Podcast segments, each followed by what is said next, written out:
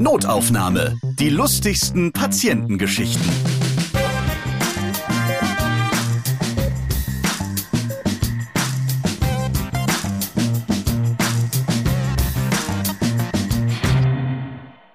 Wunderbar, dass ihr wieder am Start seid. Damit seid ihr eine oder einer von mittlerweile acht Millionen Hörern dieses Podcasts. Hier erzählen Mitarbeitende aus dem Gesundheitswesen ihre lustigen Begegnungen mit ihren Patienten und Patientinnen. Ich bin Ralf Potzus und ich freue mich heute auf meinen Berliner Gast. Und der hat einen Knochenjob. Sein Leben lang.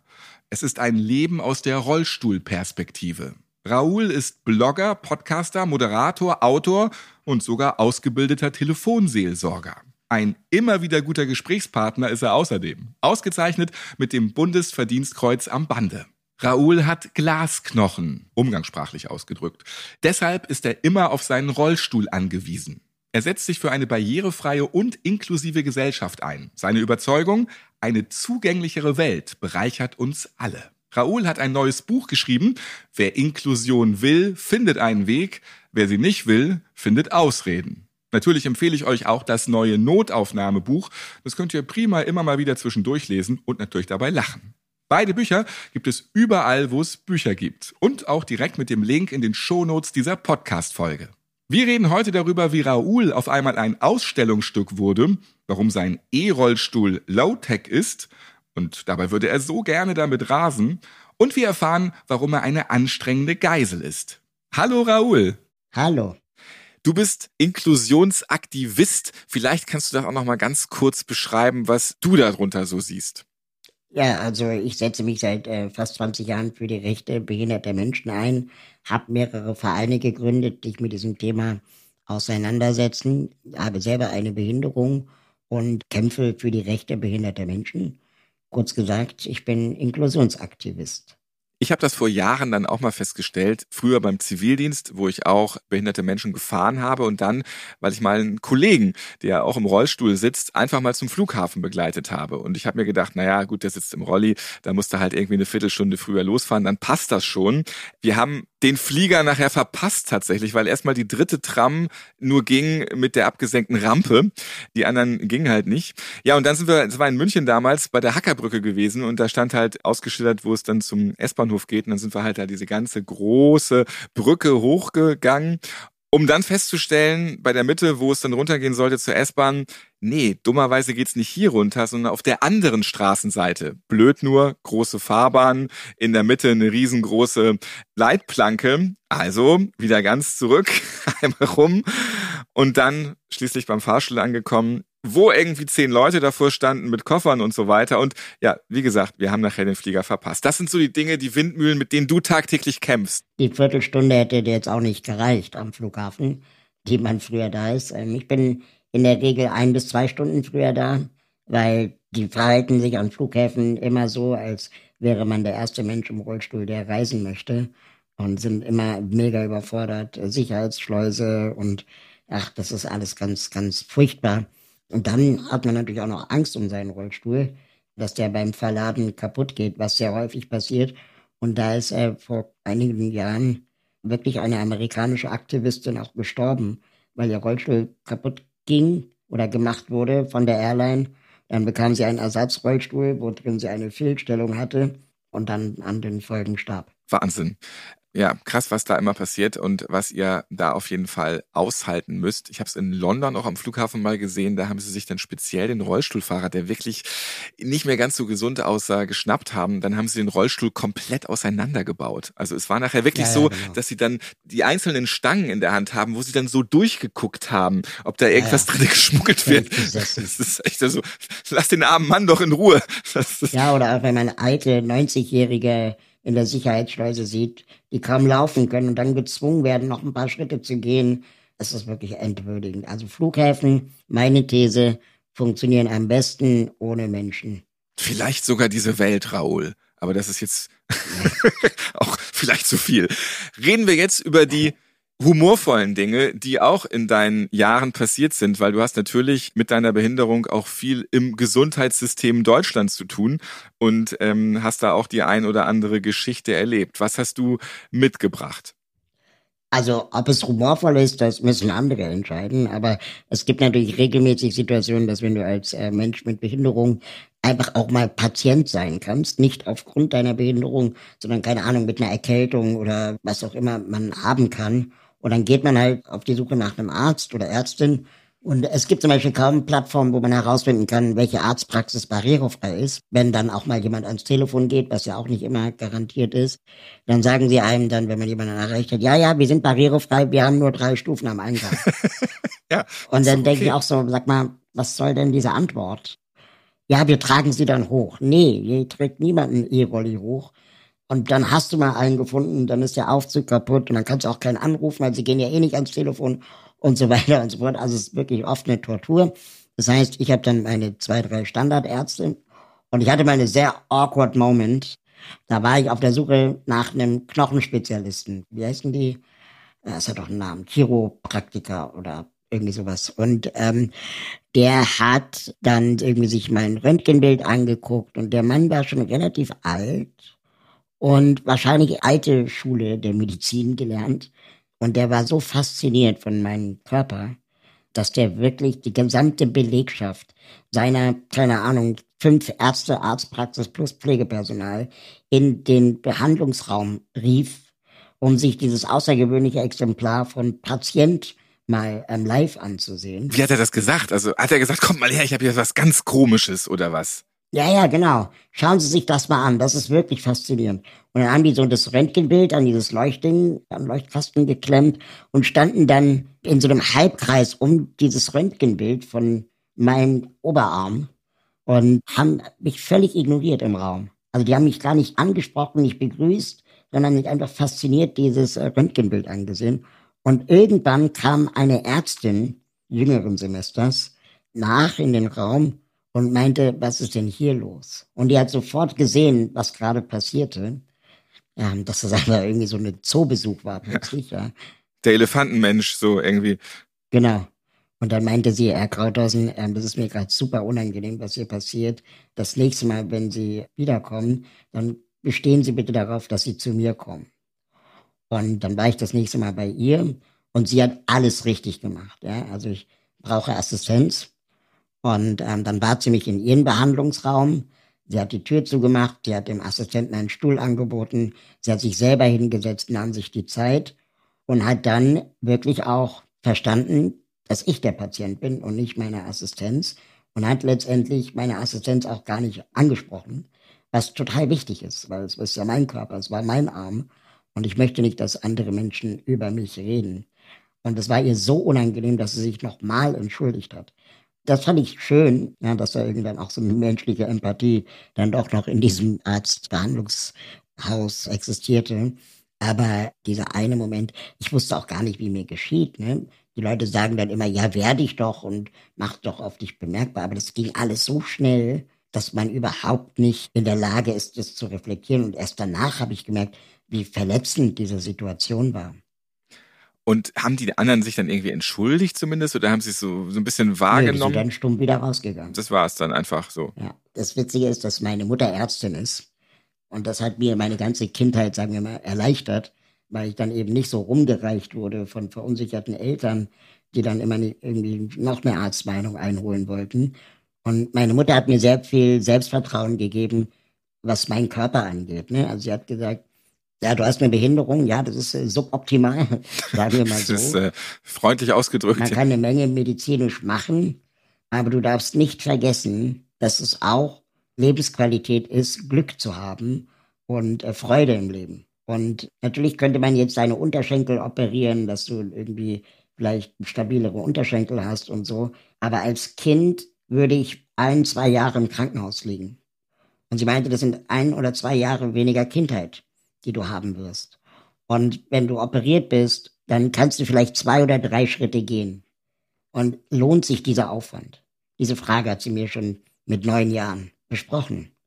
Und äh, wir haben uns entschieden, nur die Oberschenkel zu machen äh, und nicht die Unterschenkel. Und das war total logisch, auch für mich als Neunjähriger. Wenn du als Rollstuhlfahrender Mensch nicht mehr sitzen kannst, weil du dir die Oberschenkel gebrochen hast, ich habe Glasknochen, dann ist kannst du halt nur noch liegen. Ne, wenn du als Fußgänger nicht mehr laufen kannst, dann kannst du halt wenigstens noch sitzen. Aber für mich bleibt quasi nur die Option liegen. Und das ist wirklich schlimm, gerade als Kind. Und deswegen haben wir gesagt, okay, wir machen auf jeden Fall die Oberschenkel, aber die Unterschenkel, das lohnt sich wahrscheinlich nicht. Und ich glaube, das war die beste Entscheidung, die wir damals hatten treffen können, weil da gerade diese Unterschenkeloperation mit den Teleskopnägeln, das war gerade der heiße Scheiß und ganz viele Kinder wurden operiert und meine Mutter hat sich ganz bewusst dagegen entschieden, als Medizinerin. Sehr interessant und vor allem dann ja auch für dich maßgebend für dein weiteres Leben. Und man kann ja sagen, du bist damit ganz gut gefahren. Im wahrsten Sinne, genau. Ähm, das heißt, ich habe äh, sehr früh einen Rollstuhl äh, gehabt und den auch dann schätzen gelernt. Der war dann auch sehr schnell elektrisch, weil einfach klar wurde, okay, bei meiner körperlichen Verfassung bringt auch Sport nur bedingt etwas, um, sagen wir mal, für den Alltag genug Distanzen zurücklegen zu können. Das hätte ich körperlich auch gar nicht hinbekommen. Ist bei dir auch anders, als wenn man sich so sagt, so am Ende des Tages, oh, ich muss noch mal was machen, ich laufe noch mal um den Block. Das bringt bei dir nichts, um zu sagen, ich ja. fahre noch mal um den Block. Also dann lieber erholen. Ja, mache ich dann höchstens zur Freude, ne, aber nicht als sportliche Ertüchtigung. Und ich habe als Kind sehr viel Krankengymnastik gemacht und ich habe es gehasst. Aber nicht, weil es irgendwie anstrengend war, sondern weil es Krankengymnastik hieß. Ich habe mich ja als Kind nicht krank gefühlt. Und Gymnastik haben nur die Menschen im Fernsehen gemacht. Ja, ich wollte Sport machen, so wie meine Freunde. Und hätte man mir das als Sport verkauft, obwohl es eigentlich Krankengymnastik war, dann hätte ich wahrscheinlich viel mehr Motivation gehabt, das zu tun. Aber ich hatte gar keine GegnerInnen, um mich zu messen, und es war immer Bein hoch, Bein runter, jetzt nochmal drehen. Und ich habe den Sinn da drin nicht gesehen, weil es auch relativ wenig Progress gab. Und da hat man mir, glaube ich, auch so relativ viel Freude am Sport genommen. Ja, und das ist ja auch so überflüssig, weil man kann ja einfach das genau anders einfach thematisieren. Wenn man den ganzen Tag immer nur mit Krankheit, Behinderung konfrontiert wird, dann nervt das natürlich irgendwann auch. Man weiß ja, was Sache genau. ist und man kann es ja dementsprechend auch einfach anders ausdrücken. Dann geht man da ganz anders rein. Aber du bekommst zum Beispiel unglaublich viele Ratschläge als behinderter Mensch von Nichtbehinderten. Mach doch mal Sport. Beweg dich mal, Raul. Meine Güte, der sitzt immer nur rum. Ja, genau. Das ist so wichtig für dich, für den Körper. Und dann denke ich so, ja, gilt für alle Menschen, ist jetzt nicht behinderungsspezifisch. Wenn du das sagst, weil es dir unangenehm ist, dass ich behindert bin, egal wie viel Sport ich mache, es geht nicht weg. Und außerdem Behinderte Menschen haben genauso ein Recht, Sportmuffel zu sein, wie nicht behinderte Menschen. Absolut. Du hast eben deinen elektronischen Hightech-Rollstuhl angesprochen. Ne? Den kann man ja auch mit so einem Display alles Mögliche da mit so einem Joystick äh, bewegen. Ja, ich würde es eher Low-Tech nennen, wenn man das vergleicht mit einer Apple Watch oder so. Aber, Aber ähm, du kommst ja. zumindest voran. Ist das nicht mitunter auch gefährlich? Ich weiß es von einem Behinderten, da ist mal einer am Bahnsteig kurz bevor der ICE reingerauscht ist, war ziemlich voll, ausgerutscht und versehentlich auf das Display gekommen und hat dann verursacht, dass der Rollstuhl in das Gleisbett gesprungen ist. Also eine sehr gefährliche Situation. Das heißt, man muss auch ein bisschen auf die anderen Dödel darauf achten, die links und rechts mit einem rumstehen. Also, ja, das Leben ist gefährlich. Sagen wir mal so, ja. Und es können immer ganz, ganz fiese, gemeine Dinge passieren. Das ist nicht vorhersehbar, so eine Situation. Und ich warne so ein bisschen davor, behindertes Leben als gefährlicher zu betrachten, weil sowas passieren könnte. Das ist nämlich eine Situation, die behinderte Menschen permanent erleben, dass ihnen Dinge verboten werden, weil es sehr gefährlich sein könnte. Und das Leben ist nun mal gefährlich, ja. Also ich mache dir mal ein Beispiel. Du kennst ja, ich meine, in Mannheim gibt es garantiert auch ähm, diese E-Scooter, die man überall mieten kann mit dem Smartphone. Diese Dinger dürfen ohne Helm 20 Stundenkilometer schnell fahren. Mein E-Rolli darf nur 6 kmh fahren. Und alles darüber zahlt die Kasse nicht. Und dann denkst du einfach so, okay, warum? Und dann sagen die, ja, weil es gefährlich ist. Und du wirst wahrscheinlich noch von E-Rollern angehupt, dass du bitte mal ein bisschen mit deiner lahmen Krücke zur Seite springst. Ne? Ja, und dass einfach davon ausgegangen wird, dass behinderte Menschen irgendwie leichtsinniger sich verhalten als nicht behinderte Menschen, ist Paternalismus pur. Und ich möchte genauso das Recht haben, zu rennen oder zu düsen oder zu rasen, wie jeder andere nicht behinderte Mensch auch. Und wenn ich bei Rot über die Ampel erwischt werde, dann darf man mir einen Führerschein abnehmen, aber nicht den Rollstuhl. Weil meine Rollstuhl sind meine Beine. Aber es ist nicht so, dass ich nicht straffrei dann davonkommen darf. Aber einen Rollstuhl wegzunehmen ist eine größere Strafe als den Führerschein. Absolut. Es ist kompliziert. Es ist tatsächlich kompliziert, ja. Was macht man denn dann eigentlich? Ähm, Sie dürfen nicht mehr fahren. Das heißt, dann hast du Stubenarrest, einen Monat Stubenarrest oder wie? Ja, nee, einfach gar nicht. Man macht man bei Fußgängern ja auch nicht, die irgendwie torkelnd über den Bürgersteig laufen. Aber da kann man ja den Führerschein teilweise abnehmen dann, obwohl man als, auch als Fahrradfahrer. Ja, wenn du einen hast, aber wenn du keinen hast, das macht man ja, wenn man keinen Führerschein hat. Du musst die Strafe zahlen. Ja. Okay, wäre ich dabei. ich hatte mal einen sehr schlimmen Unfall. Da wurde ich vom Auto angefahren an einem Zebrastreifen. Ich hab, war unbeteiligt, also hatte keine Schuld quasi.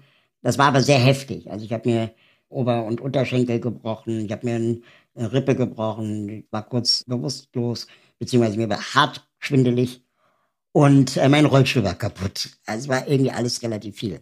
Und ähm, dann hatte ich gerade noch irgendwie, also es gab Zeugen und wir haben einen Krankenwagen gerufen und dann kamen ungelogen drei Polizeiautos mit insgesamt bestimmt zwölf Polizisten und ein Krankenwagen mit zwei Ärzten drin. Und keine Ahnung warum, weil es wahrscheinlich Berlin-Kreuzberg war. Und die Polizisten waren alle relativ, ja, konnten ja auch nichts machen, also den Fall aufnehmen. Und der Arzt, der meinte, okay, also wir kriegen ja einen Rollstuhl jetzt nicht in den Rettungswagen. Der war wirklich total gut, weil ich mag Notärzte, weil die so pragmatisch sind. Ja, und die müssen halt auch einfach schnell irgendwo hin. Da muss man halt einfach MacGyvern. Ja, und ich hatte bisher nur gute Erfahrungen. Und dann meinte er, also ich nehme an, im Rollstuhl ist der sicherste Ort für Sie. Das heißt, wir lassen jetzt erstmal im Rollstuhl. Sie kriegen jetzt von mir Schmerzmittel, wenn Sie nichts dagegen haben. Ähm, dann haben wir hier folgende Auswahl. Wir geben Ihnen richtig hartes Zeug, wenn Sie keine Allergien haben. Und hatte ich nicht, und dann habe ich hartes Zeug bekommen. Dann konnte ich wieder einigermaßen mich, sagen wir mal, konzentrieren auf die Situation. Und dann, als die Schmerzmittel wirkten, haben wir überlegt, wie wir den Rollstuhl mit mir jetzt quasi ins Krankenhaus kriegen. Und dann meinte der, ja, das ist eigentlich ganz einfach. Wir haben hier so einen Schwerlasttransport. Wie lange können Sie sich an der Anhängerkupplung festhalten, Herr Krauthausen? nee, nee. Wir haben dann äh, so einen Schwerlasttransport extra. Und davon gibt's wohl zwei Stück in Berlin. Und den haben die dann gerufen. Der war innerhalb von 20 Minuten da und hat mich dann mit mir im E-Rolli drin schwer verletzt ins Krankenhaus gefahren. Und es war super Service, super angenehm, super nette Leute, super zuvorkommend und wirklich sehr sensibel, was meine Behinderung angeht. Und ich war ja allein. Ich hatte ja keine Begleitung, keine Assistenz in dem Moment. Und die haben wirklich nach dem Lehrbuch alles richtig gemacht. Wohingegen in Frankfurt ich meinen Unfall hatte. Ähnlich schlimm, mit dem Rollstuhl umgekippt, auf den Kopf. Und äh, die waren mega überfordert mit dem E-Rolli. Die wollten ihn auf der Straße zurücklassen. Und ich musste unbedingt ins Krankenhaus. Dass dann meine Freundin einen Fahrdienst organisiert hat. Also ein Schwerbehinderten-Taxi mit Rampe, den sie dann selber da reingefahren hat und im Krankenwagen quasi hinterher. Aber dass die nicht in der Lage waren, irgendwie sich mal zu überlegen, es scheint, muss ja öfter vorkommen, dass Menschen in Rollstühlen ins Krankenhaus müssen. Und das passt einfach nie in den Krankenwagen. Du, Raul, ich kann dir auf jeden Fall auch sagen, ich habe es ganz oft in meinem Leben bei so ganz banalen Dingen, wo ich einfach weiß, das müssen ja schon Millionen Menschen vor mir gehabt haben, das Problem. Aber es wirkt auf einmal so, als ob du das erste Mal dieses Problem hast. Und ich jedes Mal mal verzweifle und denke, das kann doch gar nicht sein. Das muss doch noch andere Menschen betreffen. Das ist halt auch definitiv so. Aber es gibt einfach für einige Dinge keine Lösung. Und es wird dann auch einfach ignoriert für die Zukunft. Und es gibt weiterhin keine Lösung. Man versucht sich so durchzuschlängeln irgendwie. Ja, schade. Genau. Also wirklich pragmatisch war da Berlin mit dem Schwerlasttransport. Bei Feuerwehr, die haben das irgendwie alle schon mal gemacht. Und das fand ich wirklich sehr angenehm. Ja, und es sagen auch wirklich wenig Menschen, es war so angenehm, mit dem Schwerlasttransport durch die Gegend gefahren zu sein. Also es ist immerhin war das dann für diesen Zweck richtig gut. Also du musst dir das vorstellen, ne? Ich weiß nicht, wenn du Kinder hast oder so, angenommen, du hast einen Unfall und dein Kind ist auf dem Fahrrad dabei. So, und du bist verletzt und das Kind nicht. So, dann machst du dir doch krass Sorgen um dein Kind, weil du ins Krankenhaus musst. Und genau so ist es, wenn du einen Unfall hast und du bist verletzt und dein Rollstuhl nicht. Oder dein Rollstuhl nur ein bisschen. Was machst du mit dem Rollstuhl? Das ist so eine Panik, die du dann hast, dass ich meine Schmerzen fast schon vergessen habe, weil ich mir um nichts anderes Gedanken machte als um meinen Rollstuhl. Wie teuer ist das Teil? Weiß ich nicht. Zahlt ja die Krankenkasse aber die kriegst du halt nicht so leicht ersetzt, so zwischen 12.000 und 16.000 Euro. Es dauert Monate, bis du mal wieder was kriegst und ein äh, Papierkram, der auf einen zukommt, dann natürlich. Ne? Horror, Horror. Also es ist wirklich manchmal besser, wenn du einen befreundeten Fahrradmechaniker kennst, der mal eben kurz was machen kann, als wenn du auf einen Termin wartest. Werden solche Dinge eigentlich auch geklaut? Also, ja, leider. Kann ich mir auch wieder vorstellen. Die haben ja auch einen Wert. Also ja. Genau, also die werden geklaut und dann oft auch verschifft oder auf dem Schwarzmarkt gehandelt. Was richtig doof ist, mir kann man den nicht so leicht klauen, weil ich brauche den ja. Du sitzt halt drinne, genau. Dann ähm, gehörst du dazu. Wirst du gleich mit verschachert. Aber ich meine, wer. Und ich glaube, ich bin sehr anstrengende Geisel. kann sein, aber ich stelle mir trotzdem vor, wer kauft denn diese Hehlerware? Ein Hehler-Rollstuhl. Also wer nimmt das denn? Also ich glaube, die Ersatzteile, die sind noch ganz gut was wert. Ne? Also Reifen sind ja alles Spezialsachen. Da kannst du wahrscheinlich auseinandernehmen und dann 100, 200 Euro mich für den Joystick nehmen für ein Rad, das ist wahrscheinlich schon auch Geld, die Akkus. Und das ist aber auch alles keine Rocket Science in diesen Dingern mehr, wenn du das vergleichst mit einem Tesla. Das ist alles eher so Technik aus den 80ern, die so E-Rollis haben. Bisschen kaschiert durch schönes Design oder auch nicht schönes Design, aber ich wünschte mir manchmal ein bisschen mehr technologischen Fortschritt. Ich meine auch immer, wenn so ein elektronischer Rollstuhl an mir vorbeifährt, dass ich immer so eine Pac-Man-Melodie irgendwie so höre, so im Vorbeifahren. Vielleicht ist es auch Einbildung, aber da ist der, der Stand seit Jahren so ein bisschen so geblieben wie es früher entwickelt wurde. Raul, vielen Dank für deine Einblicke und ähm, ich glaube auch viele Hörerinnen und Hörer haben schon jetzt auch zwischen den Zeilen wieder deutlich gehört, ja, da ist noch viel zu tun in diesem Land in Bezug auf Inklusion und dass das alles so passt. Und wir wollen gar nicht anfangen von, wo sind eigentlich die Bordsteine abgesenkt und wo nicht. Du hast es eben schon mit den drei Treppen ja erwähnt. Und liebe Grüße an allen Osteologen, das nächste Mal, wenn es dann einen Patienten oder eine Patientin beim Knochenarzt, bei der Knochenärztin gibt, vielleicht einfach empathischer sein und direkt auf denjenigen oder diejenige einwirken, die da gerade vor einem sitzt. Raul, vielen Dank, dass du auch bei Notaufnahme deine, ja, dann auch mit Augenzwinkern humorvollen Momente geteilt hast. Sehr gern. Und wer noch mehr von Raoul hören möchte, der kann das auch, denn du hast ja selbst auch Podcasts. Wo kann man dich hören? Man kann meinen Podcast im Aufzug hören bei allen gängigen Podcast-Plattformen. Die URL ist äh, raul.de-aufzug und da habe ich zahlreiche Gästinnen schon gehabt. Prominente wie nicht so prominente, spannende Charaktere auf jeden Fall. Und jeder von uns hat mal eine Aufzugsgeschichte erlebt, so ähnlich wie jeder von uns mal eine Notfallgeschichte erlebt hat. Und ich feiere dein Artwork auch, weil das ist eine sehr schöne Idee. Da sieht man so verschoben dein äh, Gesicht. Halt mal geht's nach unten, mal geht's nach oben. Finde ich auch nicht so schlecht. Also das fällt auf unter sehr vielen zigtausenden Podcast-Artworks. Hört mal rein, ist auf jeden Fall sehr interessant. Danke. Notaufnahme könnt ihr auf allen Podcast-Plattformen hören. Natürlich auch bei Apple Podcast, Amazon Music und RTL Plus. Ich bin Ralf Potzus und ich freue mich, wenn ihr diesen Podcast abonniert und weiterempfehlt, liked und natürlich auch wieder hört. Mehr Notaufnahme gibt es auch zum Lesen. Das Buch zum Podcast gibt es überall, wo es Bücher gibt. Zum Beispiel auch direkt mit dem Link in den Shownotes dieser Podcast-Folge. Bis zum nächsten Mal. Notaufnahme. Die lustigsten Patientengeschichten. Ihr seid Ärztin, Arzt oder Arzthelfer, ihr arbeitet im Gesundheitswesen, ihr habt auch unterhaltsame Geschichten mit Patienten erlebt, dann schreibt uns gerne an notaufnahme@podever.de. Und nächstes Mal hört ihr.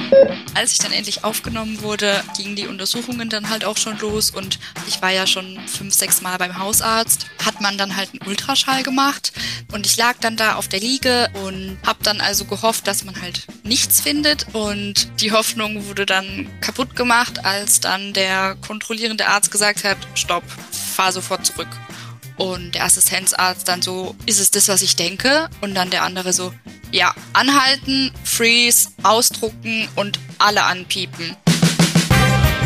Notaufnahme. Die lustigsten Patientengeschichten. Eine Produktion von Pot Ever.